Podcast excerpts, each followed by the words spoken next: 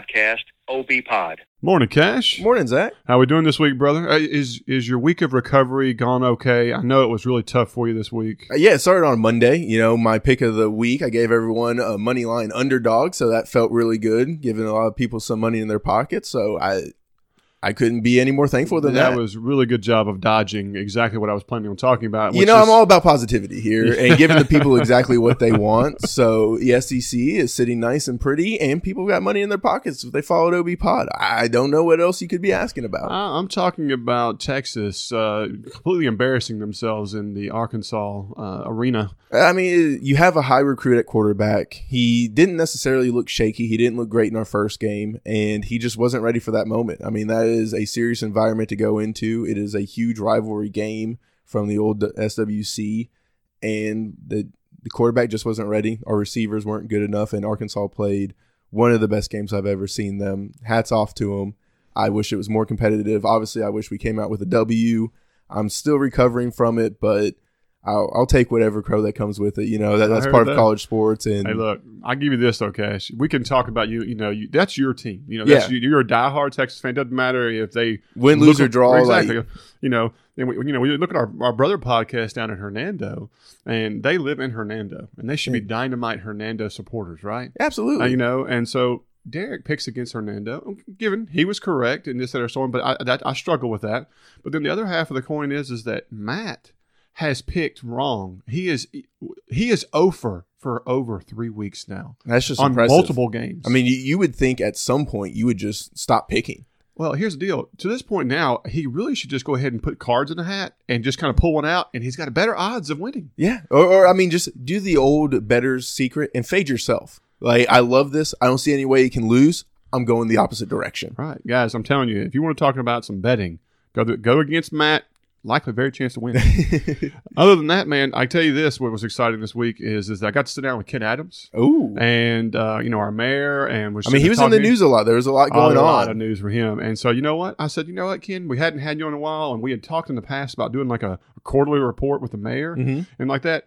He was all over me, like, "Hey, let's get on the let's get on the mic, let's do this." Da, da, da. I was like, "Heck yeah!" And so I'm pretty excited. We got an interview with him today, and you know, basically he's going to give most of the news for Olive Branch on our show today. Yeah, I mean, we're going to have a little bit of the numbers afterwards, but just to hear him talk about it, how he got a lot of this to work. And it was just fantastic to hear how humble he was and to give credit to us in making this such a great city and to put us in the Money magazine and saying that that's the real reason why we're there. It just means a lot. It really does. I mean, like really, like you just said, he puts us, the citizens, the the former administration, the current administration, different things like that. He he gave all the credit to where it was due. He know he would never take anything for himself, even though we think he's doing an absolutely phenomenal job. And like I told him in the interview, I think he's he's by far the best mayor we've ever worked with. Don't get me wrong, we've been there on less than a year, but it's the truth. And so I really appreciate him. So I hope y'all really enjoy that. You know, guys, something else that's uh, really going good right now, and people in Olive Branch are going to have to look forward to is real estate. I mean, right now, guys, it is a hot, hot market, and now that we're announcing Cascades and all this stuff we talked about with Ken Adams, it's only going to get better. You guys, if you want to move to Olive Branch, which is now one of the top places in the country to live, which we'll talk about in Not now is just again one of the top 25 places to live because we have been doing so well in this Money magazine. There you're correct. Then, guys, you need to talk to the best realtor team there is, and that is Brian Couch of Team Couch of Birch Realty. I'm telling you guys, they are by far the best realtor group around here. It's a full service team, guys. It is not a part time gig, it's not somebody's side hustle. If you call, you're going to get service. They are offering a free market analysis for your home and as well as the area maybe you want to go live. They'll give you the full details of anything you can imagine to make sure you are 100% satisfied with the service they provide, to make sure you know you are working with the best.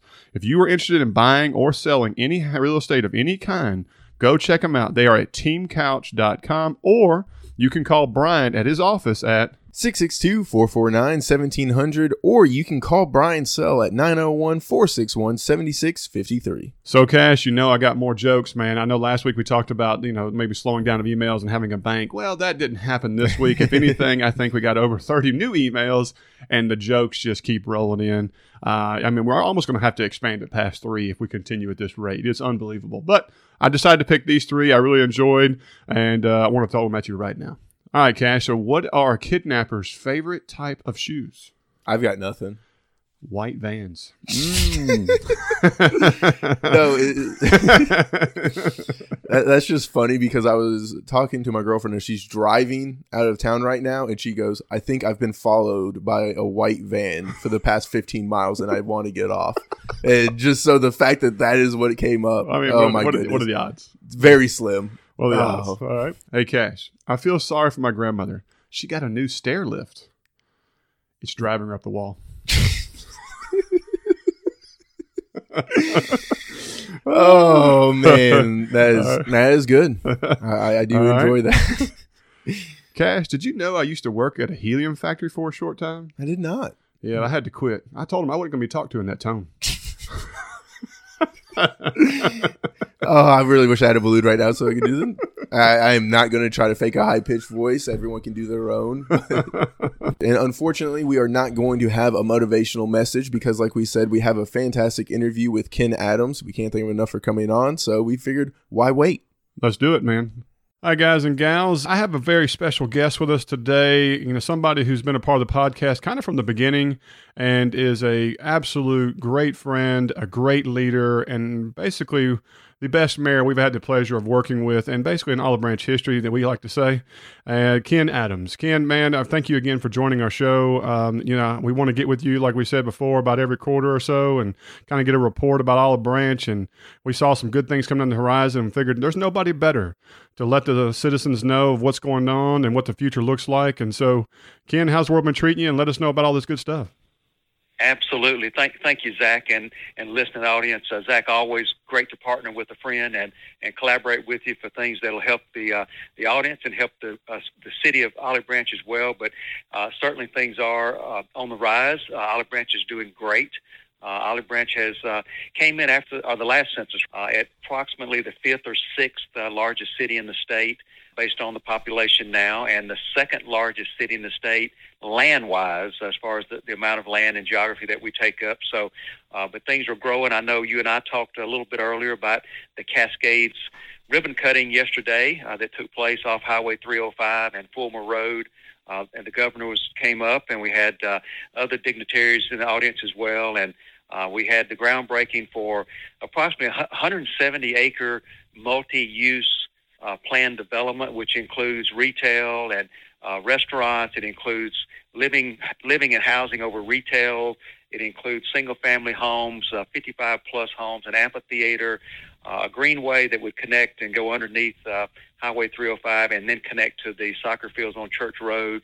So some things that are in the plan, and, and obviously it's Olive Branch's equivalency uh, to Silo Square.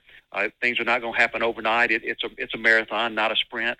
Uh, but the plan, uh, if the developers have uh, have put forward, it is very positive, and I think it's going to be a game changer for Olive Branch. Uh, they're setting it up with a town center, uh, a very modern town center, and these amenities that I think our citizens will benefit from, and, and I actually think they'll they'll love and be able to stay and dine closer instead of having to go out of town and dine and for entertainment. So I think it's a real plus. Ken, I couldn't agree with you more. I think this community is thriving as it is, uh, is just been starving for something like this.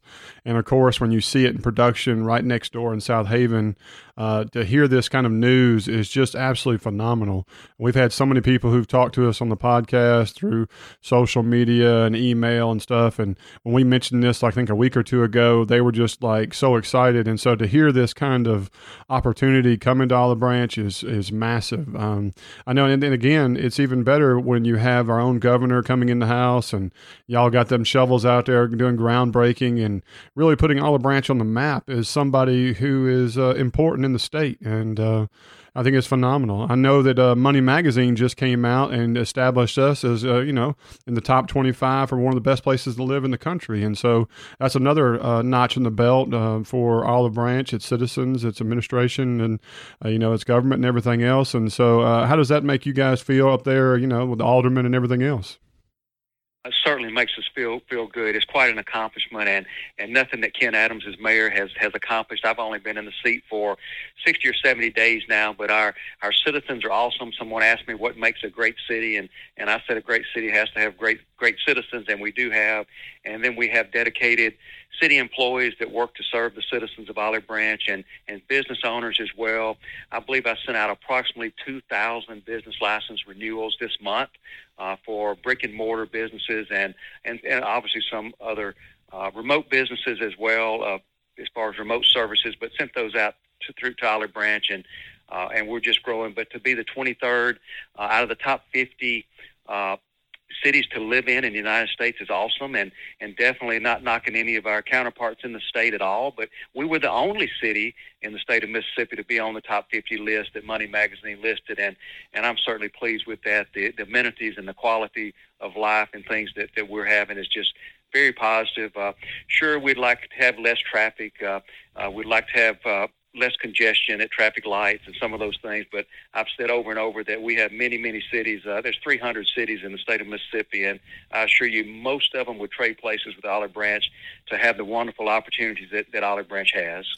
Can I agree with you? And uh, I can say this to a lot of that. I hear that a lot, and I would say this is that you know for the developments we have moving forward, it is going to spread out that traffic and will actually help in the long run when you look at it. I mean, right now we have one major thoroughfare, and that is Goodman Road, that takes you know ninety percent of the traffic that we have.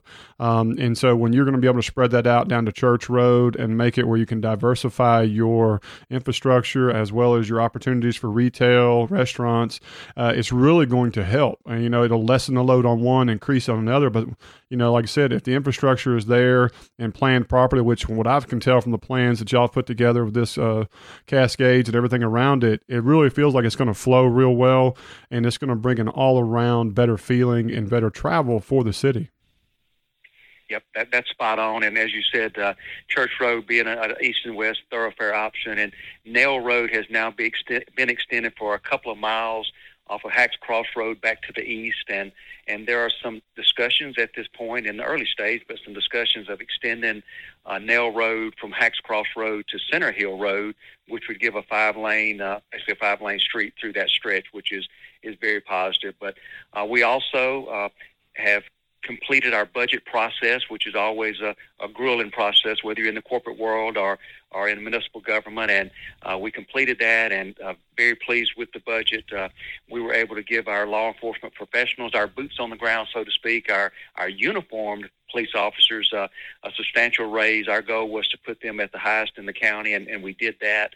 Uh, we did not uh, address up above that as far as making them pay the, the highest, such as the brass and lieutenants and up the chain. But we uh, wanted the boots on the ground to, to make more because of the national trend as far as the difficulty in hiring and retaining law enforcement officers. It's a pretty unique time in society and a lot of turnover in law enforcement, but we want to work to, to to stay staffed up and or to get staffed up and stay staffed up so we can protect Olive Branch because uh, we know that public safety uh, is a number one priority for the citizens and for the city.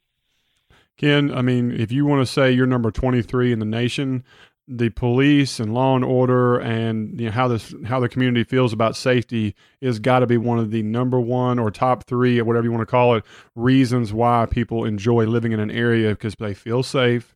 They understand that you know people are available and the law enforcement of the area are helpful um, and are on site and present and doing good things uh, and that is what we have here at Olive Branch. And so uh, to hear all that is just fantastic news. Yep, that, that's right. And I never, never want to leave out our, our EMS professionals, our, our fire department, paramedics, because they do an awesome job as well. The citizens love them. I've said repeatedly that very few jobs, I really don't know of any jobs that people would do for gratis uh, other than being, for example, a reserve law enforcement officer or a volunteer fireman. People love both of those fields. They they generally love the men and women that work in those fields. And uh, again, it's a rare thing that people will go and and volunteer. We don't have volunteers, but but you look across the nation and you'll see people volunteer for those jobs because they love what they stand for and they love what they do. So we've got some amazing uh, EMS uh, and paramedics and firefighters in the city as well. Uh, and I'm certainly honored to be a, be a part of the team. Um, in addition to the uh, the raises that we were able to give, uh, the other city employees received a cost of living adjustment of three percent, uh, and that is the first cost of living adjustment they've had uh, in two and a half years. Uh, so that was a plus to be able to deliver that, uh, and also out of the additional bodies that were approved in the FY22, which means our fiscal year starts October 1, so we're nearing that. Out of the positions approved for FY22, approximately one third of those positions were to serve uh, the annexed area. These are new positions. We committed to uh, the court system. We committed to, or the city committed to Judge Lynchard uh, that we would do certain things, and we're on a path to do that within five years. Whether we had to order knuckle boom trucks to pick up debris, or, or whether we had to add six firefighters the first year for to serve that area, which we have added. Uh, we've, we've got those positions approved. We haven't filled them yet. Uh, we're also going to fill six law enforcement officer positions in order to serve the annexation area, some public works people, et cetera. And, and these are things that we've got plotted out for the next five years uh, to make sure that we serve the annexation uh, like A, the city of Olive Branch stated they would, and B, like the chancellor requires us to do. So we're going to meet that obligation and, and serve the people in the annexed area. And we made sure that was part of our budgeting process.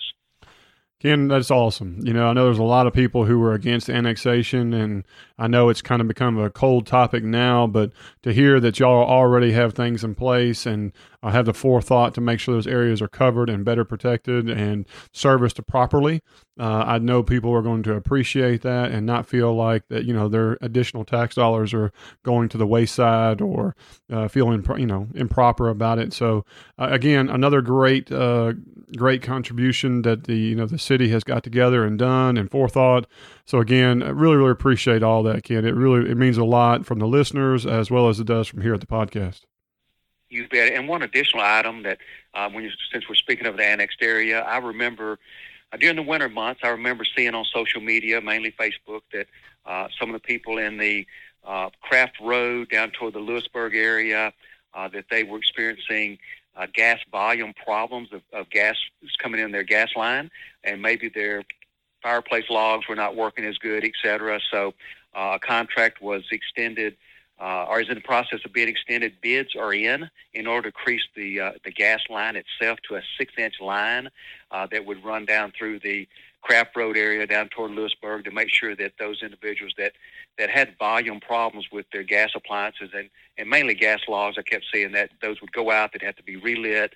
Uh, so we heard the citizens loud and clear are, and are also in the middle of, of getting that upgraded uh, before the winter months gets here. So we're pleased with that. And you might have seen as well that we received a MDOT, Mississippi Department of Transportation grant for $238,000 to add a self-service fueling station at our Olive Branch Airport. Uh, that will allow a crew member that flies in, uh, whether it's a small plane or medium-sized plane or a corporate jet, uh, they can fuel their own jet, uh, swipe a credit card just like you and I would at a convenience store gas station and fuel their plane, and therefore we don't have to have as much staffing involved at the airport.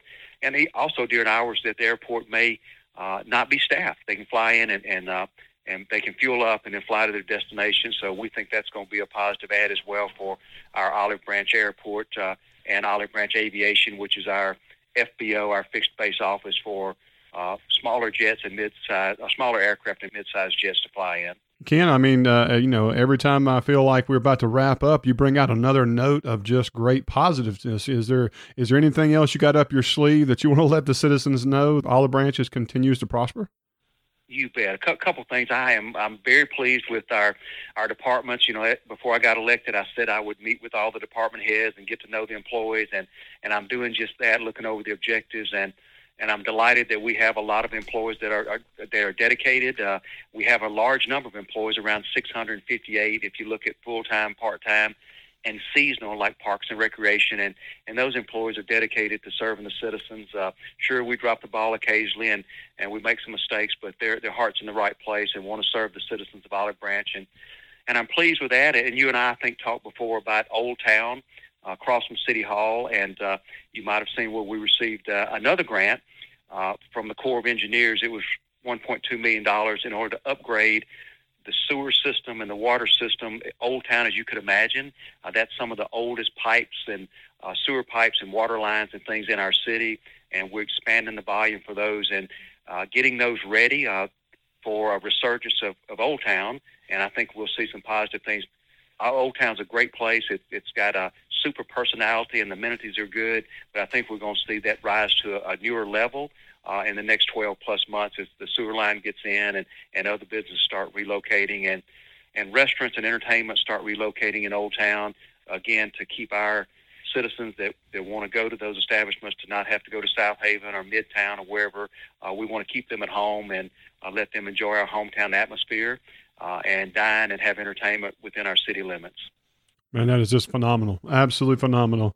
Uh, you know, Mayor Adams, I can't thank you enough, man. It's it's been an absolute honor and pleasure to have you back on the podcast and to hear all this good news for Olive Branch. I can't wait for the episode to be heard by everyone, and uh, you know, and just give us more reason to be proud to be an Olive Branch citizen. And we really look forward to seeing the bright horizon we have ahead. Thank you so much. Always, always a pleasure talking with you, Zach, and your audience. And I wish the very best for uh, all the Olive Branch uh, podcast audience and uh, look forward to being back with you again in the near future. Absolutely. Thanks again. Absolutely. Good day. Thank you so much, Ken. And man, it is just so awesome to have that kind of access and to just be able to reach out to the person leading the city.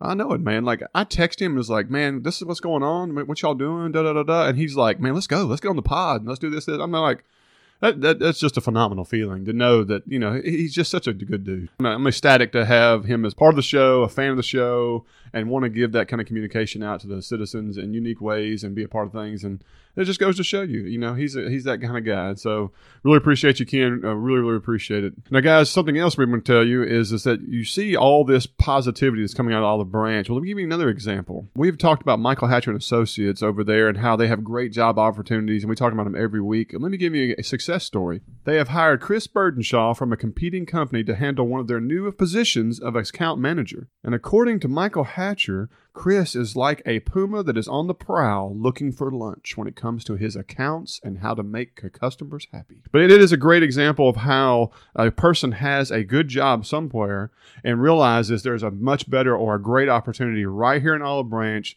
that his family are going to come over here. His kids are going to be able to go to good schools, work with a company that's going to treat him like family. They hire you for life, amazing benefits, amazing pay, just be a part of the community that is going to be fantastic and that is moving up so well. Guys, this is a place you can go work too. Go check them out at hatcherlandscape.com. And they have multiple positions available, all the way down from entry level, all the way up to things like account manager and supervisors and more. Go look at them now, or if you prefer to talk to someone and maybe ask some questions and have a lovely voice talk back to you, you can call the office and speak to Gabby, who is their talent acquisition manager, and she'd be happy to help. Her number is 662 755 3207. All right, Cash. Well, let's get going on to our news. And this week, we're going to expand a little bit on what Ken had to say in his interview and give you some numbers when it comes to Cascades and Money Magazine. So, Cash, hit us up with those. Yeah, this is a massive investment for the city as over $300 million is being invested into the Cascades, which, wow, that is an almost unfathomable number for that's us some, Mississippians. Some, that's some heavy cheddar, homie. Heavy Whew, cheddar. But it is bringing us quite a bit as we are going to get 400 residential units, which is something that we've been talking that we need desperately. A lot of retail space and over 125,000 square feet and 40,000 square feet of office space. And they're hoping to have this, as Ken said, completed in about three to four years because this isn't something you want to take lightly. And of course, we're going to get some townhomes, around 100 of them, 58 cottage lots, and a 70 acre park that I believe you said we're getting a green road? Green belt. Green belt. Uh, so that's going to be a, a, connection, you know, like a nature connection, so that animals and humans can walk across things of that nature. Uh, it's something that is actually very common in Europe. Uh, if you ever go over to Europe, there's a lot of interstate roads over there, and you will have what looks to be a bridge or an overpass, but it's actually not. It's not for human consumption. It's actually for wildlife to be able to travel over, so they don't have to be in danger of getting hit by cars or passing vehicles. Um, and so green belts are something you can do here as well for like nature trails, mm-hmm. tracks um, as well as the wildlife. Because again, I think they're going to try to eventually connect this over to where Olive Branch Park is and things. And so you know they have wildlife there as well. And so you don't want to landlock your your wildlife in an area, otherwise you'll lose the wildlife. So I think it's a cool little concept. I hope all of it works out and and everybody around gets to enjoy it. And continue on with the fantastic news and good numbers, we have Money Magazine, which places Olive Branch as the 23rd best city to live in out of a top 50. Dude, that's just amazing. Like I said, when I talked to Ken, I was just blown away. That that's a huge compliment. And considering we're the only one in the state bravo. Yeah, I mean, I'll take it a hundred times out of a hundred, and especially seeing things like the average median income is eighty-two thousand annually. That's impressive. I mean that that's sitting real nice, and the medium home price is just over two hundred and fifty thousand, and an unemployment rate just under six. I mean, that should tell a lot of folks this is a great place. There's not a lot of issues when it comes to poverty, unemployment.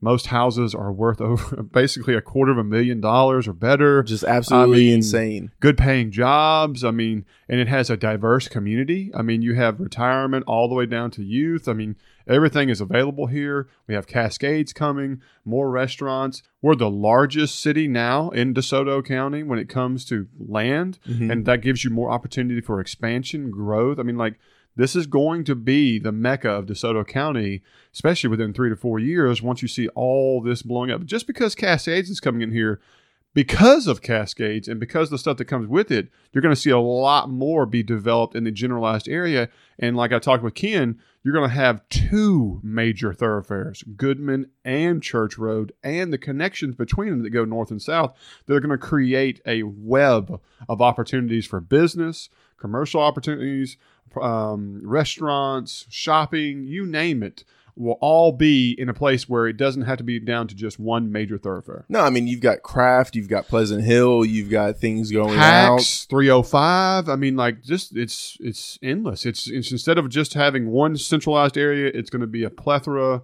More businesses that compete with each other are going to be able to be in the same city but not next door to each other, thus creating more market. I mean, it's, it's going to be fantastic. No, and especially the downtown area with the cotton gin coming in, all the housing that we're getting from there. This is about to be really competitive. And if you need some of those competitive numbers, well, Robin Properties might have your back. You're in lying, Cash. Now, there are some people who are not happy about this. There are some people who like the small town feel or are afraid this is going to destroy the small town feel because, like I said, we just went through an annexation where, you know, some people are now part of the city, which that was inevitable. I mean, it just is what it is. But if this is something where maybe you're living in an area, you know, you just want to get out, you're done, your house is dated, maybe it's got damage, backstory, whatever the situation is, you just don't want to fool with it, you just want to move on and you want to get rid of it. Maybe it's just an extra property. Who knows? If you want to talk to somebody who is local, honest, and reputable, who has amazing reviews and treats people right, then I say you go to iBuyDeSoto.com.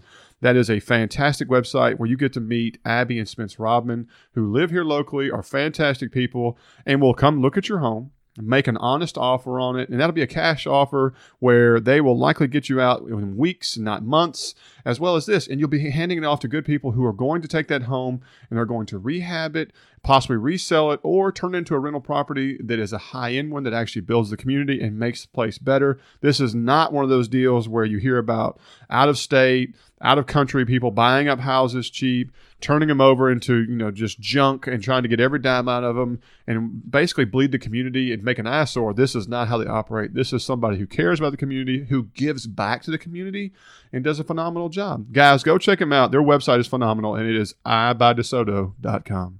It does pain us that we are continuing to let you know about Southaven, but we have gotten some news down the pipeline that we could be seeing some live entertainment outside in the month of October, so we will keep you informed. But until then, there is going to be a movie, The Secret Life of Pets, being shown at Saucier Park this Thursday, September the 23rd. And then on October the 21st, they are giving one of our favorites, Coco. And of course, Hernando is still giving out free concerts each and every Thursday with our Hometown Headliners concert series at 7 p.m on that beautiful historic town square each and every Thursday for the rest of this month. That's right, guys. And look, if you go down there and listen to our partner cast, Under the Water Tower, they detail some of the bands that are playing. Uh, even in the last Friday episode that came out yesterday, they talk about two of the bands and what a phenomenal job they had on Thursday. I mean, night. Truck Pack Revival did a fantastic job. Casey Down, she was amazing. And of course, one of my buddies, Rodell McCord, who kickstarted this entire thing, who won 95.3 The Rebels concert way back when, when I first met him. And seeing him do great things is just so much fun. Absolutely. And I think one of the next bands coming up is Twin Soul and um, and I can't remember the other one, but like I said, go check out Under the Water Tower. They'll give you all the details on that. Guys, something else you need to understand is is that this beautiful weather, or I should I say this wonderfully cool weather and not cold yet, is you know, only lasts for so long. And this is a perfect opportunity to go over to our favorite brewery in Olive Branch, Backwater Brewery. Guys, they have an amazing patio area where you can try one of their amazing artisan beers, lagers, ciders.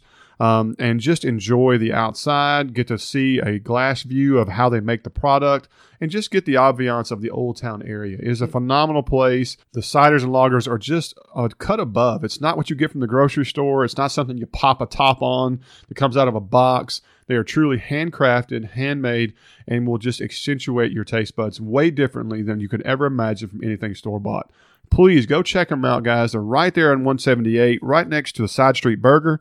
They have all you can imagine cool growlers you can buy that are collectible. And if you want to go inside and watch a football game or do something with their cool lounge upstairs, it's just an inviting opportunity. And you get to meet some really cool, laid back guys. And guess what? You'll be a part of something that is truly unique to Mississippi, as they're truly the only microbrewery in North Mississippi.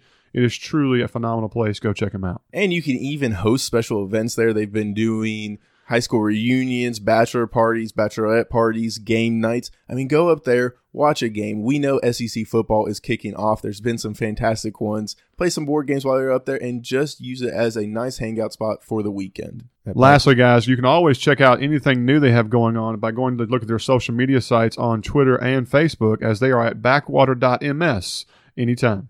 And this is going to be the last week we are going to be able to let you know about getting a ticket to the Mid South Fair at 25% off. Go ahead, get it before it kickstarts because it is here this Thursday. Everything seems to be starting on a Thursday right now. It's going to be a good time. They have so much entertainment and they are bringing back all of those fun carnival games. That's right, guys. Don't miss out. The more people who show up, the better chance we have of getting it back to like it used to be when we were young. And that's our ultimate goal. Promote the community, promote our promote our businesses and things that make us feel like who we are or who we used to be, and that's what our goal is. Well, I mean, and it was just so much fun. You didn't know which friends were going to be there. You just got dropped off. Your parents gave you twenty bucks and said, "Go leave me alone for two hours." Yeah, that, that's enough to get you a Pronto pup. Yeah, you're not wrong. Make sure you drop 40 this time, guys. We want to have two meals at least. guys, to continue some more news, the Mississippi lawmakers are considering a teacher pay raise. Some numbers came out this week that were kind of startling when you look at everything. Between what you get as base salary compared with insurance costs, a teacher with 15 years of experience took home on an average of 29680 after taxes and benefits in 2020 compared to about 26580 for a first year teacher. That gap in money is ridiculous considering 15 years of experience. And so I think this has kind of opened some eyes up uh, when there's been a great nonpartisan push from a lot of people to try to get this fixed. And so hopefully this is something that's coming down the pipe that's going to correct this error.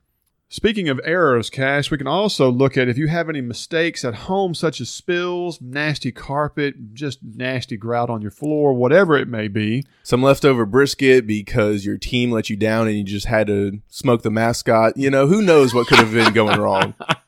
I love that. But yes, guys, if you have some cleaning needs in the area, we encourage you to check out DeSoto Cleaning. They have an amazing Facebook page that'll show you videos and tutorials of things they offer and do, uh, as well as before and after videos, like I talked about. They, they do a fantastic job. They're local, professional, and get this, their prices are unmatched. And on top of that, if you mention OB Pod, you get 15% off the quote or final bill, and you just can't beat it. So go check out DeSoto Cleaning on Facebook if you have any cleaning needs at your house.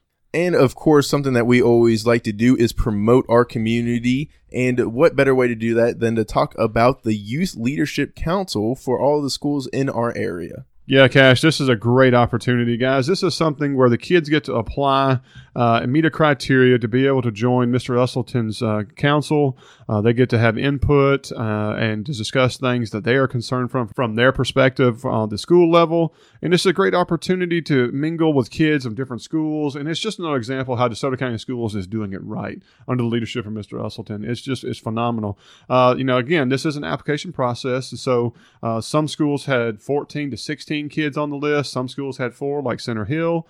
Um, and that's not a knock to any school. It just shows you which kids want to apply. Parents, this is a great opportunity if you're considering your child wants to maybe go to college and looking to get uh, scholarships.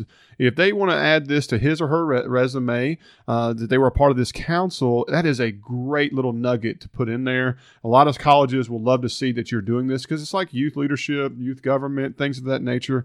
And it's just a great builder for your resume in general to say that you've been able to do this, you applied for it, you succeeded, you got to work with other people. Uh, and so this is a good one. So if you're really wanting to do this for your kids, especially if you have a middle schooler or a high schooler, go ahead and be looking at this for the future. It's a great opportunity. And it's just a fun experience that not a lot of kids are going to be able to get the opportunity to have. Oh, there's no doubt. No doubt. Cash, let's read some names. What would Center Hill have?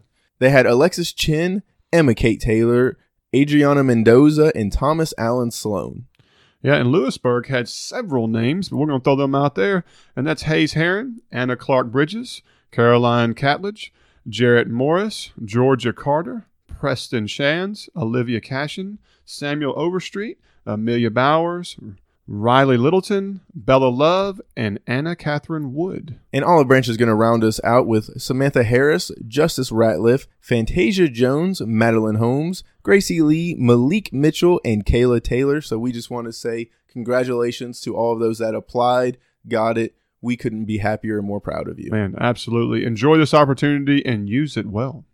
And that is going to wrap up all of the news that we have. We still have our fact of the week, which is in another astonishing one at what the city of Olive Branch has given this country. Oh, there's no doubt. You're really going to enjoy it. And it is brought to you by Rob Long of the DeSoto County Museum, located in Hernando on Commerce Street, right across from the Area 51 ice cream shop. They are open Thursday through Saturday and have numerous exhibits for your viewing and learning pleasure. Do not miss out. It is a fun experience in Hernando.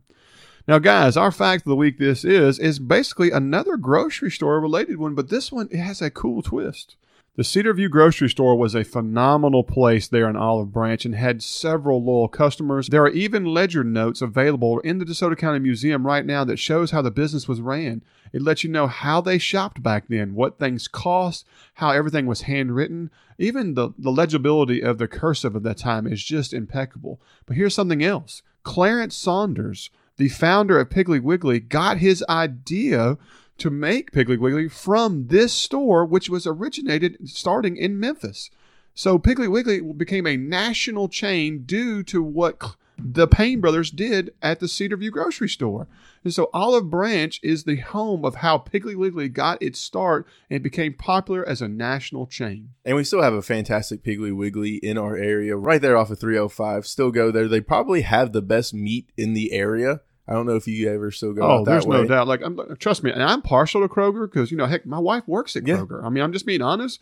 But every time I want a steak or I want a certain type of meat, you either go to the Piggly Wiggly or sometimes I even go over to the Reeds in Byhalia because guess what? The Piggly and the Reeds both get their supplies from the same people. And right here, local, and it is phenomenal. It's yeah. just a cut above. Even the tri tip right there. Oh my goodness! You, you just get like you said a cut above, and it, it doesn't just, get any better. It's phenomenal. It's and phenomenal. they still have people that will take your groceries out to the car for the older generation, and that just shows the kind of community that we have. Yes, it is great, guys. If you've never experienced the Piggly Wiggly in Olive Branch, and you're like, well, you know, I'm more the supermarket person, I dare you to go in there. You'll be surprised how that hometown feel is still there. And like Cash said, to have a young fella or young lady to come out there and bring the groceries to your car with a smile, dressed well, you know, gives you the opportunity to give a tip to a young person and make a connection, uh, you know, that you might not get anywhere else. I encourage you to do it. It's a great fact of the week. Thank you again, Rob. It's always a pleasure having you on. Most of the people who listen always compliment how wonderful it is to hear this history. Really, really appreciate it that's going to wrap up the intro. We still have our post game show with the coaches. Now, we know that they had a tough week, but you can always learn from something. Yeah, Cash. Trust me, this post game uh, show is going to be good. We're going to give you a lot of details you might not know or might not have known has been going on in the background that has contributed to some of the things we're going to football on Friday nights. And we hope this is going to be a great learning experience, and so that we can all pull together and get these kids moving forward in the right direction. With summer here, are you looking to start renovating? Well, North Mississippi Dumpster is the local business you want to contact. All you have to do is head over to DeSotoDumpsters.com. You'll be able to find all of your pricing and sizing needs. They are open seven days a week and have fantastic prices. They carry 13 and 20 yard roll off dumpsters that are in great conditions so you don't have an eyesore sitting in your yard or on your job site. They service DeSoto, Tate, Marshall, and Tunica counties, so visit them at DeSotoDumpsters.com or give them a call at 901 299 0916. Is planning your summer getaway becoming too much of a hassle? Then reach out to Sue Ellen and Ann Christopher of Magical Destinations. Whether it's a trip to Disney World, Universal Studios, or a tropical getaway, these ladies can help you plan the trip of your dreams. They work to get the best rates with headache free planning. Magical Destination is locally owned in Hernando, so give them a call today at 662 469 6304, or you can find them on Facebook or Instagram at Magical Destinations Unlimited.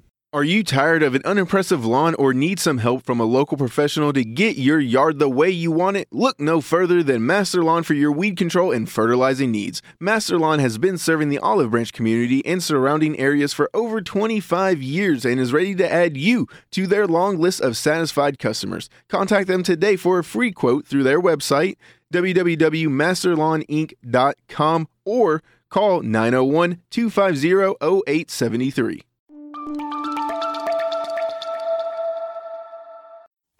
Seconds. 9, 8, 7, 6, 5, 4, 3, 2, 1. Bingo! And now it's time for the OB Pod Coaches Post Game Show with Jason Russell, Alan Peacock, and Justin Hector. You think you know football, but you don't. So shut up and listen.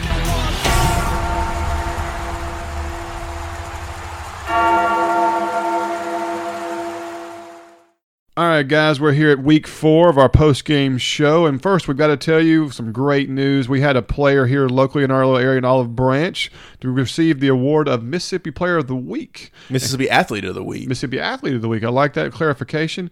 So, of course, we are going to honor this individual as also our Old Town Vibes Player of the Week for the Olive Branch area, and that is Amari Dawkins, the running back for Center Hill High School.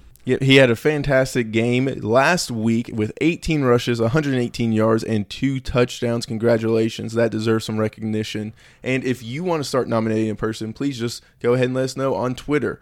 Email us. Just give us those stats, and we will be able to fish through them. That's right, guys. Our email address is theobpodcast at gmail.com. And of course, it's just look for OBPod on Facebook or Twitter. You can't miss us. As we mentioned, Old Town Vibes, it is the best place to get you a meal replacement shake, a loaded tea, or any type of specialty drink you could think of. It is a fantastic local business that will serve you right, and the prices are phenomenal. They're right there in Old Town across from the co op area. They're open Monday through Friday from 7 a.m. to 4 p.m., Saturdays from 9 a.m. to 2 p.m., so you can get you a nice drink, a meal replacement shake, even for the ball games that happen on every Saturday. I mean, and you even get a smile as you walk in the door because they have so much energy. They are so much fun, and it's just a place you want to go in and give your business to. There's no doubt. Guys, go to Facebook or Instagram, which is their primary social media, and they'll show you their menus, which are ever changing every week because they want to keep things fresh, on point, current, and so that every day can be something unique and a new experience. It is truly the best nutrition shop in Olive Branch, and in my mind, in DeSoto County altogether. And like you said, they walk you through what you're getting because you might not want what you got the other day or yesterday because you need a different kind of pep in your step. They're going to set you right and talk to you and make, not make you feel like you're dumb or you don't know what you're doing. Absolutely, a truly hometown feel. Go check them out. Again, you can't you can't make a mistake with this one.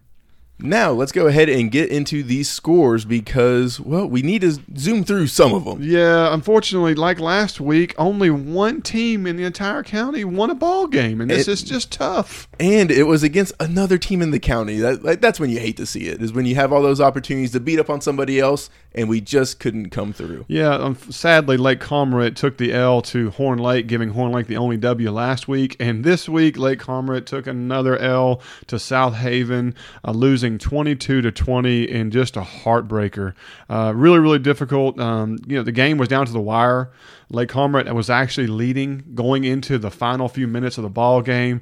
Southaven, which has a talented group, just like Especially that defense. To put up 20 points on that Southaven defense, that is an accomplishment. That is an accomplishment. Uh, Southaven, they were able to punch it in and get take the W, and it was just heartbreaking for Lake Cormorant. But congratulations to Southaven. It was a heck of a ball game, and uh, both teams put on a great show. Absolutely. Next, we had Grenada dropping 27 on DeSoto Central, who was only able to muster 20. And considering they lost their quarterback uh, for DeSoto Central to come out and get 20 points on Grenada, which Grenada is pretty hot right now.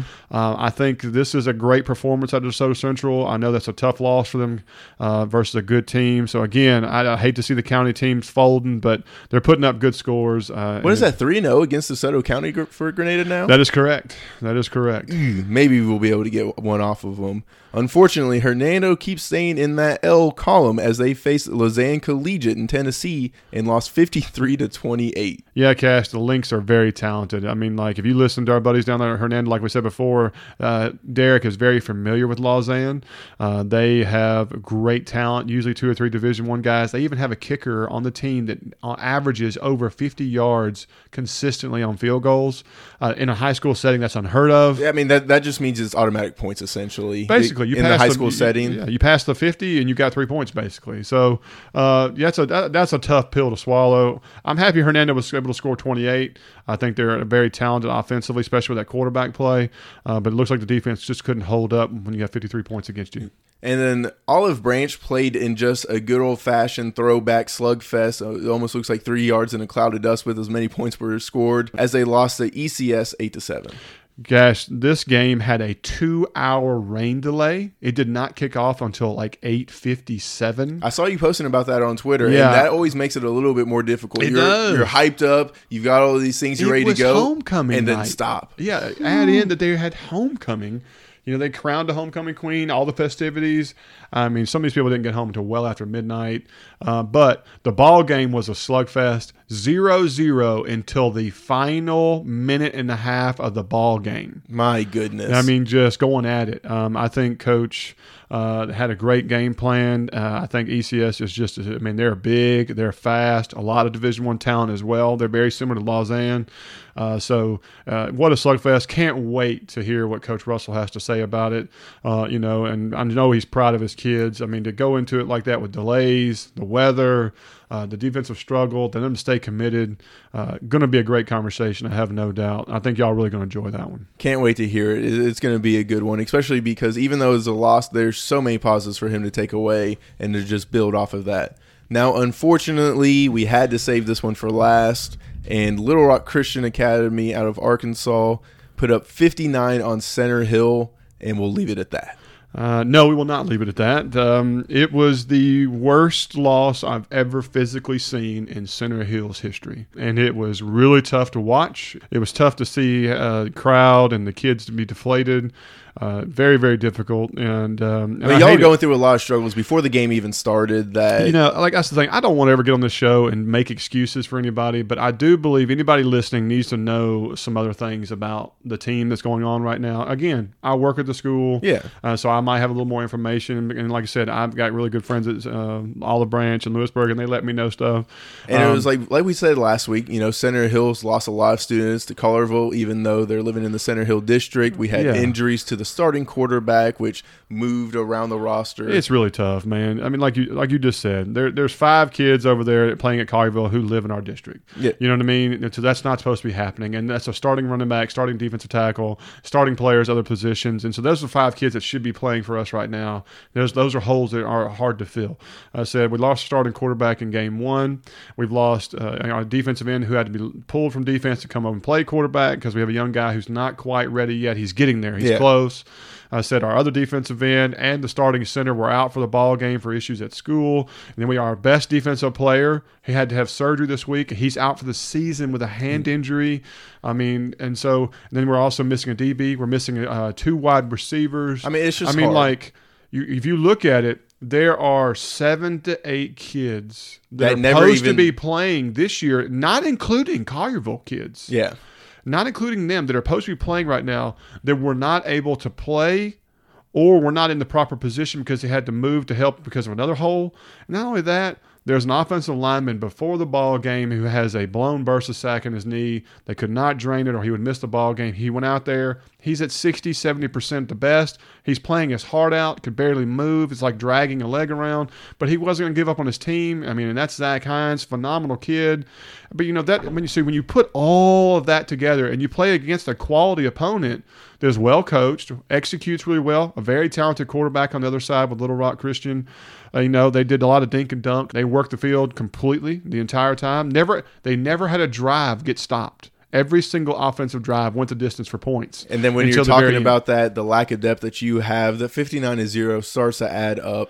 Now, I mean, nothing will ever excuse that, but you're dealing with 14 and 18 year olds who just, it, it's hard to still want to play and compete when, you, when you're seeing things like that. And you're missing a lot of your brothers out there on the field. It's tough, man. And you know, like you said, they're kids. Yeah. You know what I mean? I mean, so- that's. A, I mean, I remember being out there at 14 and 18, and for some of those kids, they probably never thought that they were going to play. It's easy to say next man up in the college and the pros once you know you're doing this as a profession, but in high school, you don't even know if you just want to be out there with your friends or actually playing the sport. yeah, it, it- it's just really tough. So I mean, th- these kids they kept going out, they kept fighting, they kept practicing. Things are going to get better, and just don't like don't get down on these kids. They're they're still No. out there fighting for you and playing for this thing. community. Don't. I mean, that the, we don't need negativity. Those kids need encouragement, be lifted up. You know, yeah, it looks grim right now. It looks tough. I mean, when you take a fifty-nine to nothing whooping, you know, and it's one of the worst Yeah. things you've seen. And I mean, and that's what it was. I mean, there's no way about it. But Yeah. I, I have full faith in Coach Peacock and these kids to come out and be able to rebound and learn a lot from this. Right. You know, and like I said, you know, it's easy to say, well, it's not always about wins and losses. Well, no, you want to win. Yeah. yeah Oh, th- that's there's no doubt the about profession. That's part of it. But we definitely don't need to be the, on the corner of naysaying, pointing fingers, and Yeah. blame because that translates to the kids. And if the kids create that kind of attitude, then the team is lost. And that's not what we need to do as a community. Our job here at the podcast is to encourage, promote, and you need to do the same thing with these kids. And so if you have an opportunity to see one of these football players or see a coach, lift them up. Yeah. You know, and tell them, Coach, we still got you behind you. Hey, tell your sons or tell your friends of your sons or people you know on the team, hey, keep your head up. And You- come out with the play. signs next week. Support these kids. Let them know that as a community, we still have their back. Absolutely, you know, because they're, they're they're playing a tough opponent every week from now on. Going right into district play, you know, and we need to be there for them like you need to be for anybody else. So let's do that, and guys, I think you're really going to enjoy the interviews. Like I said, we get darn and dirty with both coaches. Uh, you know, Coach Hector um, was off this week, and so we let him go have time with his family. He doesn't have to worry about getting on us, but we're definitely going to have Coach Peacock and Coach Russell discuss their ball games, and we're we're going to call it like it is, and uh, they're going to have you know answer some tough questions, and I think you're really going to enjoy it. So uh, I think we're going to go to the interviews now. All right, guys, I've got Coach Peacock. Coach, uh, I know it was a tough night Friday. Uh, how are things going for you guys this weekend? I know y'all are probably working hard as a staff, as you always do, but uh, what's the mindset moving forward? Uh, yeah, I mean we're up here. Uh, I'm, you know, standing outside the school right now. Uh, been meeting with my defensive staff, about to finish up that, and then go meet with my offensive staff. Um, so you know, just trying to figure out ways to to, to get better and put our kids in in what we believe uh, is the best possible position to give us a chance to win ball games. Coach, I know it's been a real struggle. Uh, I know things have been, not been going your way since the first game um, this season, you know, in the jamboree and stuff. And, you know, and like a lot of people might say is that, you know, you see the scoreboard, it said 59 to 0 and versus a Christian school out of Little Rock. And you're, you're, you're thinking, well, if you weren't there, the odds are is that, man, we played a juggernaut or we are just that bad or all you can think of is negative thoughts. And, um, and that's just not the case. And I know it was difficult for our home crowd because we had a good crowd that came out and they were supportive for a while. But, you know, things kind of turned sour. And unfortunately, coach, it's one of those situations where it's the coach's worst nightmare is that, you know, I think after a few scores, uh, a lot of the team just kind of laid down and weren't into the game much anymore mentally. And was kind of waiting on the other kids to kind of make a play to look for a spark. And it just never happened. Uh, do you think it anything differently that was going on? Uh, no, I mean, you know, it's one of those deals where, you know, the game started like last week. It started about as bad as it can start. We um we fumbled the second play. We had a new center, uh, our one of our starting center, no longer with the team at the current moment. So we had to move a kid to center Monday afternoon. So he's had, you know, just a couple of days of practice at center. So we, we fumbled the snap, whatever. They recover it, get a short field, and then, you know, we got two of our faster kids back returning kicks. We we miscommunicate or misjudge the first two kicks and we let it hit the ground and you know I think we start the second drive on the, the minus two and the third drive on the minus twelve and so you know, you're already backed up, so that changes your process as a play caller because you can't turn the ball over right there. So you're a little more conservative. You know, just didn't didn't weren't able to get out of it. You know, um, and what, what's crazy is you know the, the first drive we fumble, it's second and one. So on first down, we gain nine yards, and then we fumble the snap on second and one, running the same exact play that we just gained nine yards on, and we, you know, we get get the handoff and all of that, it, we we get a first down. So you know, I know fans are frustrated. Some of our kids may be frustrated, but you know, one thing I, we're going to talk about with our kids is is just you know we got to play the next play, and we didn't handle getting down quick well Friday. You know, we didn't handle that. We got to learn to handle that better, and we got to be not let that happen. We got to be tuned in from from the first snap to the last snap, so that so that those mistakes, you know, not fielding the kickoff, fumbling a snap, taking the wrong steps, or whatever you know, it caused that to happen, we got to be locked into where those mistakes don't happen um, and show up on film. And then we're, you know, we're missing a bunch of kids. You know, I was talking with my staff. I think since the spring when we played Holly Springs to to now, I think we're up to about twelve or thirteen kids that either aren't starting, didn't start Friday night, or are having to play another position because this kid got injured or this kid got suspended for you know team issues or this kid you know got suspended for school issues or whatever it is um, because they're not they weren't with the team Friday night. So you're talking pretty much double digit starters didn't play Friday night that that either are injured or should be playing. Um, but again, like we tell them every day, you know, it's next man up, and and more so with with COVID and quarantines and things like that, it is next man up mentality every time. And whoever's out there we got to have them coached up to the best of their ability so that they can put themselves in positions to make plays. I agree, Coach, and I'm, I'm happy you mentioned that about the players because when I was watching the ball game Friday night and sitting there and talking to you know Mr. Payne and other people who are just infused with the, the program, uh, you know you're looking around and you're looking for those team leaders to step up. You're looking for those guys to be vocal and you know encourage the other teammates to get through it, fight through the, the adversity, and work through. And you realize most of your team leaders were not on the field or even in uniform. I mean, uh, your starting quarterback is out. Uh, your some of your biggest defensive leaders, your defensive end, as well as your other defensive end who's had to move positions. Your your best interior linebacker, people that you're your, your offense and defense lean on as the guy who sets examples, as a vocal opinion, everything else you want to call it, we're not on the field. And, uh, you know, you're asking young guys who have not played much or this is the first time starting or in a new position who are not confident in things and are trying to get better are being thrown against a quality football team coming from Little Rock. Uh, you know, it, it, it, creates the recipe for uh, for trouble. And unfortunately, you know, it baked well. And it was tough to watch. I hate to see our kids get frustrated. I hate to see our fans get frustrated. But this is not a situation of a uh, style of offense, a style of defense, a style of coaching in just general. If anything, it's more of a mentality and kids working through adversity. And, and sadly, this is a very large level of adversity they're having to fight through. Um, and, you know, even some of your key players that were available to play are fighting injury. I know one of your best linemen, he's got he's got fluid on the knee. One of your uh, defensive guys is fighting injury. Uh, you're having guys that really having to play both ways on some positions when they really shouldn't have to. I mean, that's just a, that's a lot of variables you're having to compete against, and you throw it against a good football club, you know, and you're missing leaders. It, like I said, it just it, it spelled out why 59 to zero happened, and I, I hate to see it for those kids because I know they've worked so hard, and I know you can you as a staff uh, work very hard. Um, and so I'm just I'm, I'm, encouraged to hear that you guys are working hard, and I've you know I've talked to a few of the players, and uh, you know they, their heads are still up, but you know that's what we got to focus on this week is you know work through adversity, next man up, like you said, and uh, I hope they respond well, Coach. Yeah, I, I think they will. I think I you know I already have had some texts from my seniors. Hey, coach, you know that that was I didn't play good, and I got to play better. And you know, hey, coach, you know we we want to we want to try to work work a little extra here or there. What can we do to try to try to figure some of this stuff out? So it's encouraging, um, you know, to have kids that want to respond and do those things. And you know, at the end of the day, we're I'm a high school football coach, so I'm not. I got to coach who's who's out there, who's in my building, who's ready to go. You know, I'm not going out and getting kids. I'm not trying to find kids.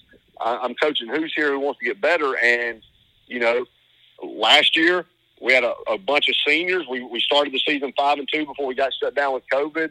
really had the potential. I feel like to be six and one, uh, seven and one if we don't get shut down for COVID, doing the same stuff we're doing right now. Uh, but but our job is to take what we've got, take the kids we've got, and and through whatever it is, figure out how to put them in the position that gives us as a team to be the best that we can be. And and that's one they don't they don't they call us coaches for a reason. And we've got to do a better job of that.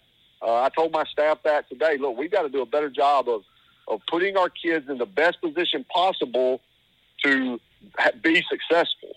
Um, you know, but at the end of the day, a kid's got to make a play here and there as, as well. So our kids got to understand that, you know, hey, I may not be the starting inside linebacker if so and so was playing, but he ain't playing. And so right now, I'm starting inside linebacker, and I've got to give everything I've got and play and be the best that I can be to give my team the the best opportunity for success. And you know, we played. I, I would venture to say one of the best teams in Missouri. We played one of the best teams in Little Rock and the bet one of the best teams in Tennessee, Collierville. Um, so yeah, we're one and three, but now we're about to play the schools in our county and our district, and you know we got to go and again put our best foot forward and and see what we can do. Coach, I agree with you, man, and uh, I think that you guys have got the right, you know, mindset moving forward, and, and it's great. To, and it's encouraging to hear that your seniors and players are uh, still motivated and want to do better and don't want to give up on their season because they shouldn't. You know, hopefully in this next week or two that some of these kids can get back on the field, you know, recover from injury, uh, you know, get positions back in play. Uh, you know, maybe if there's suspensions or something else going on, those things get better and the team gets closer to being back to whole and what y'all had planned on going from, you know, moving forward. Um, but let's let's let's let's move forward from Little Rock and let's talk about your next week's opponent. And yeah, we got Southaven. Yeah, I've got got got Southaven, got the Chargers coming in. Um, we played them last year. I think it's the first time we played them since I've been at Center Hill. Uh, it was a game we lost due to COVID and and rescheduling and stuff, and so we picked them up uh, right before the year started and, and played them. You know, I think I think we lost fourteen to seven and had the ball inside the five at the end of the game, which would have allowed us to, you know, a chance to tie it up. And uh, uh, honestly, I feel like I made two bad calls back to back, and and they held us out on fourth down. Um, uh, good football team, Coach Stevenson. I think he, uh, heck, he's probably been at Southaven for a long, long, long time now. Um, as a assistant coach, as defense coordinator, and as now the head coach. Uh, so he does does a great job. They've got some good talent. I know they got at least at least one D lineman I think that's committed to Texas. So they got but they got several you know Division One college bound kids players. Um, uh, so we've got to you know just again do the little things right. We can't turn the ball over. We can't we can't make things easy on them. We got to be lined up right. We got to put put ourselves in the best position to to have success from a coaching standpoint and also from a player standpoint. You know, just alignment and assignment, knowing what to do, where to where to be and what to do. Coach, I think like you said, if you focus on you and not worry about the other team, and y'all work on that the entire week of getting together, gelling together, coming in uh, with one goal, one mindset. I think that's going to give you your best chance of, of, being successful Friday night, and I think we can do it. Like I said, we run an offense that is very difficult to defend, and if we're clicking on all cylinders, we should be able to control the clock, move the ball, and things be successful. And so I'm hoping that's how it looks Friday night, and I hope we have a uh, you know a lot of good showing, and I hope we have crowd support to come out and uh, you know, support us. And because the reality of it is, is that this is for the kids. This is not something they need to hear negative or naysay. No matter your feelings about things or what you think is going on or how that, you know, just like I might have an opinion or anybody else has an opinion, you got to think about it. If you're out there, it's to support the team, support the kids, and support the program's direction. And that's not something you want to do or like that, then, you know, maybe you, you don't need to be out there. You know, this, is about the kids and their future and being a positive influence and that's what matters most. And uh, and so we hope everybody comes out and joins us, and because it'll be a great game, and we want to we want to see everybody there. Yeah, no doubt. Hopefully, hopefully we'll have a good crowd. Hopefully, you know, I know uh, I think the rain kind of kept some people away Friday night. Um, hopefully, we'll have a have a great crowd again. And again, our job, like I said, as coaches and players, is to, to, to get out there and, and and put the best product and the best effort, you know, that we can onto the field, and hopefully we can we can figure something out and and uh, you know try to find a way to come away with the W. Sounds like a plan, Coach. Again, we always appreciate you joining us, Coach. We look forward to uh, seeing y'all next week playing Friday, and we wish y'all luck. All right, man. Appreciate it. I know that was a tough interview for you to do, Zach, but thank you for doing it. And Coach Peacock, thank you for coming on. Next up, we got Coach Russell. All right, guys, I've got Coach Russell with me today. Coach, how we doing? I'm good, man. How are you today? Oh, I'm surprised you said good, brother. Uh, to me, I'd be reeling after Friday night, man. You know, you got so many mixed emotions, at least I do, when I see that you guys had such a high number of offensive yards, great defense, phenomenal play across the board, and somehow, some way end up with a loss. It just is absolutely baffling to me, Coach. I, I mean, you got to have some mixed emotions in there. Tell me what you're really feeling, Coach. Yeah. Oh, yeah, frustrated. I got a bad headache right now. I'm uh, hadn't slept all weekend. Uh, you want to know the truth? Uh, I'm not very good, honestly. Uh, you know, because here's the thing: our kids played really, really well in that game, and in a lot of facets, there are things that we need to improve upon, especially our special teams game. Uh, but we played well enough to win that game. Uh, I felt like. Uh, you know, defensively, we played great all the way down to the to the last possession of the game. We just kind of got out of position but we did so many good things defensively, and uh, you know they had right at 200 yards of offense. Uh, our offense had just at 400 yards of offense. Uh, if you take away the uh, the the fumbled punt snap, uh, we had over 400 yards of offense, and then we also we had nine penalties for 63 yards. And then if you take the lost yardage and account for that because 63 yards of penalties does not tell the story. So There's 156 of lost yards due to those penalties because all of them seem to come on, on really big plays or long yardage runs or uh, and, and brought us back and penalized us a, whole bunch. Coach, I mean, I know you're very professional, and I know you handle your business uh, very well. Um, but I can tell you now, I wasn't at the game, but as a friend of Mr. Stripling and several people in the stands and people on the field, I'm going to go ahead and call it like it is. You were robbed. Uh, your kids were robbed of a game. Your kids were uh, stole an opportunity to have a fair ball game. Uh, there was so many calls out there that seemed very one-sided, such strange calls at such weird, opportune times. I've just, I'm just baffled. I'm just, uh, I've never seen a situation like this where I can see the crowd, announcers. I mean, the announcer as well uh, as also people on the sidelines, even other officials that are holding chains and everything like that, shaking their head in disbelief of how the game was conducted. Uh, I just, uh, I'm say hats off to your kids for continuing to battle because the kids should not have to play more than 11 on the field. I mean, that's just the way it is. I, I, you know, yeah, I might be a Center Hill guy. I might be partial to certain schools, this, that, or so on. But the one thing I can tell you I'm most partial to is the kids. Those kids put too much time and effort and too much work into a ball game of practice and everything else to go out there and have somebody officiate poorly or in a manner that is so lopsided or so erroneous as y'all had to deal with on Friday night.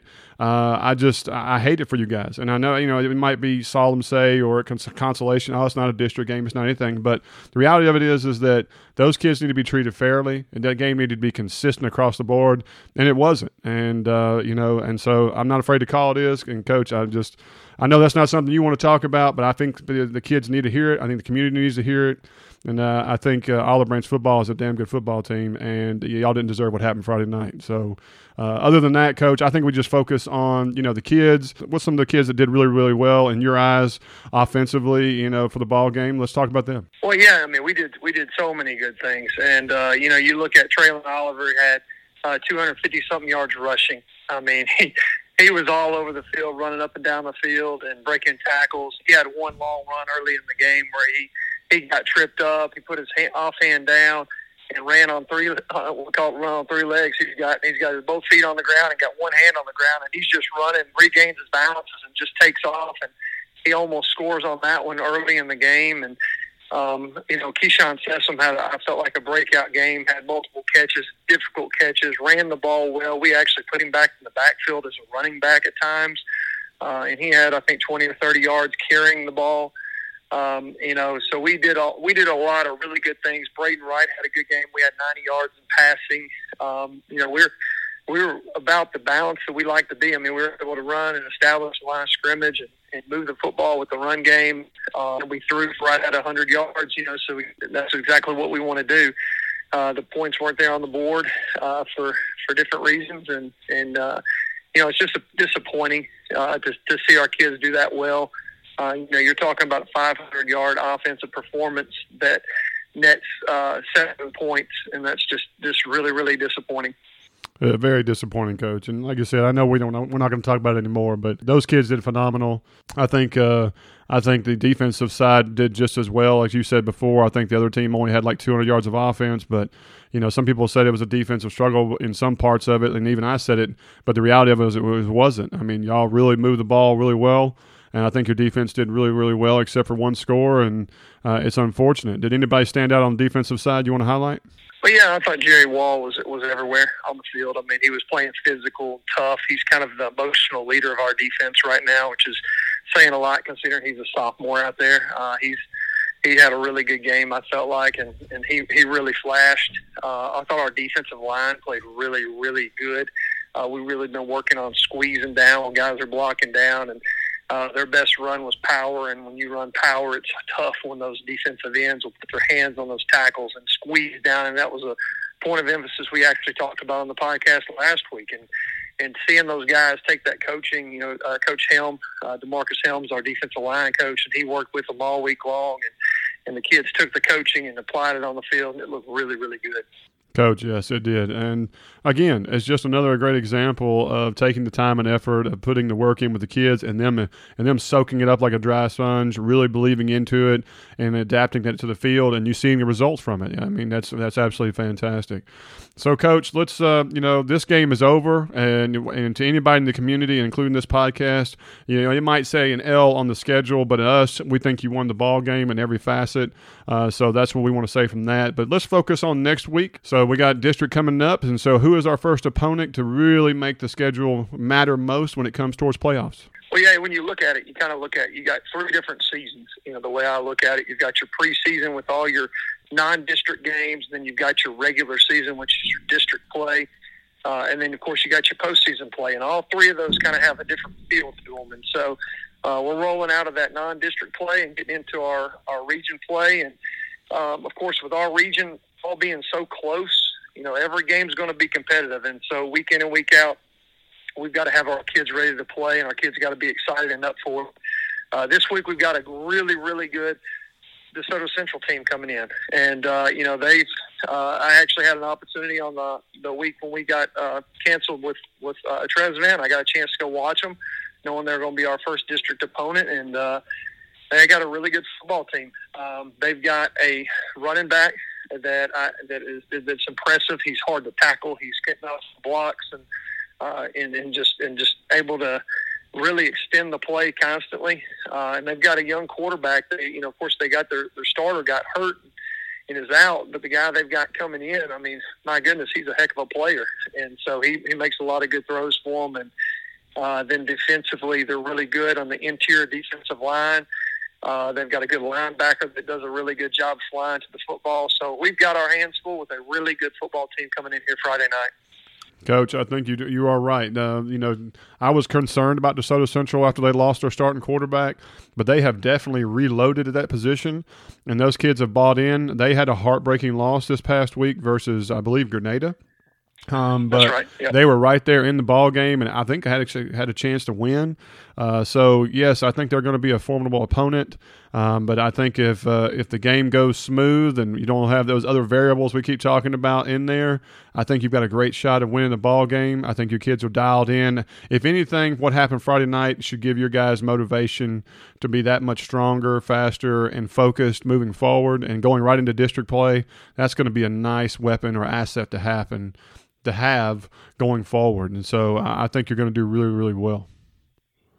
Yeah, well, you got, you know, anytime you have adversity, you have two options. Do you let it define you or do you learn from it and do you get better because of it? And, you know, that's what we're going to stress to our kids. You know, you have an opportunity right now.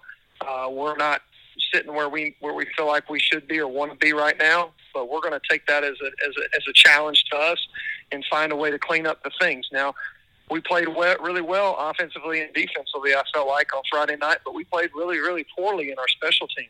You know, so there's some things that we've got to get cleaned up uh, in our special teams game, and that's something that we'll really harp on this week and and make sure that those are tuned up. We spend a lot of time on them anyway, um, but we're going to even spend even more time this week.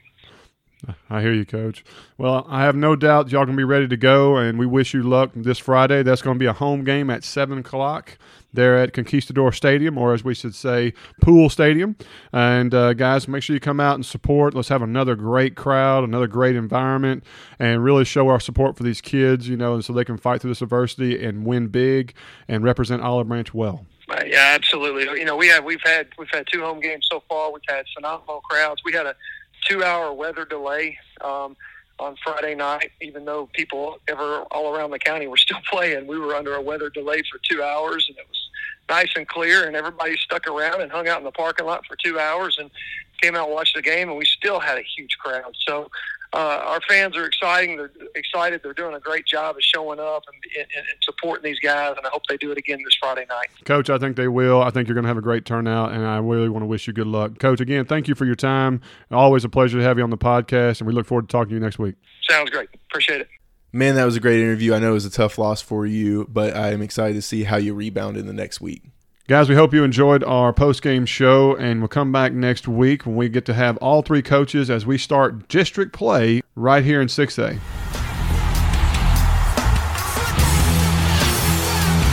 Thanks for listening to the OB Pod Coaches Post Game Show with Jason Russell, Alan Peacock, and Dustin Hector. And now that your three brain cells are saturated with football knowledge, Go tell your friends where you got it. See you next week.